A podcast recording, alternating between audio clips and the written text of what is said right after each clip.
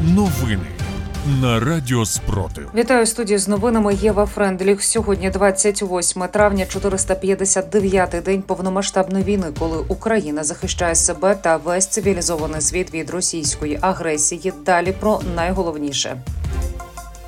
Найбільша російська атака шахедами ППО знищила 52 дрони. На території Білорусі підрозділи росіян готуються до війни в Україні. Путін наказав посилити охорону кордонів РФ. Далі про ці та інші новини у випуску детальніше. У ніч на неділю, 28 травня, Росія завдала наймасованішого удару іранськими дронами камікадзе по Україні. Ворог випустив 54 баражуючі боєприпаси. ППО знищила 52 із них. Про це повідомило в прес-службі командування повітряних сил збройних сил України. Атаки йшли з північного напрямку Російської Федерації, Брянської області та південного Краснодарського краю. Це рекордна кількість дронів камікадзе.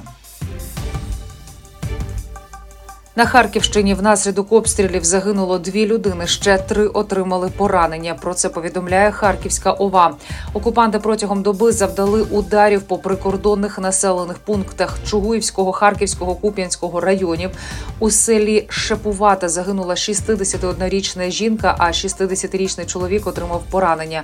У дворічні на подвір'ї власного будинку загинув 60-річний чоловік. А в селі Фиголівка поранення отримала жінка 58 років.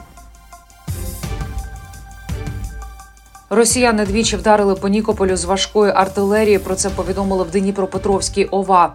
Внаслідок обстрілу постраждали шість приватних будинків, дві господарчі споруди. Також пошкоджені газопровід та лінія електропередач. Минулося без загиблих і постраждалих.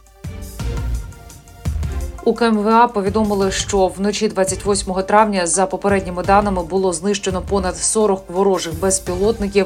Внаслідок падіння уламків у столиці є щонайменше один загиблий і постраждалий. Є пошкодження та руйнування.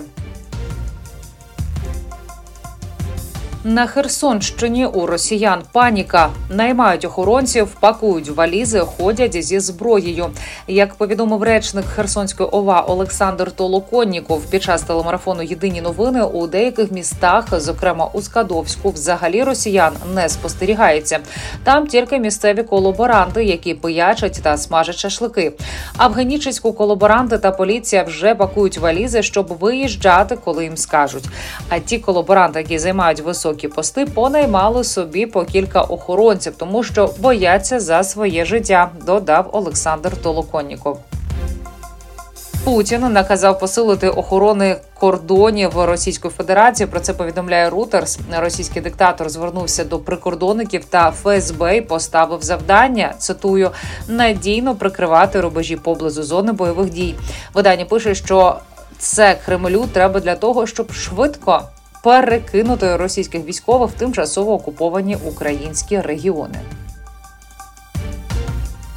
У Білорусь прибувають нові військові підрозділи РФ. Про це йдеться у зведенні генштабу ЗСУ. Цитую на полігони Республіки Білорусь прибувають визначені підрозділи збройних сил Російської Федерації для проведення заходів бойової підготовки перед відправкою на війну в Україну. Зазначається у повідомленні. Протягом минулої доби противник завдав три ракетних удари, два з яких із ЗРК С-300 по Краматорську та 13 авіаударів. Ворог близько 30 разів обстріляв позиції наших військових та населених пунктів з реактивних систем залпового вогню. Росіяни продовжують зосереджувати основні зусилля на спробах повністю захопити Луганську та Донецьку області. Протягом минулої доби підрозділи Сил оборони відбили 21 ворожу атаку. За добу Сили оборони України ліквідували 400 російських окупантів. З новинами на радіо спротив була Єва Френдліх. Віримо в наші сили оборони і разом наближаємо нашу перемогу.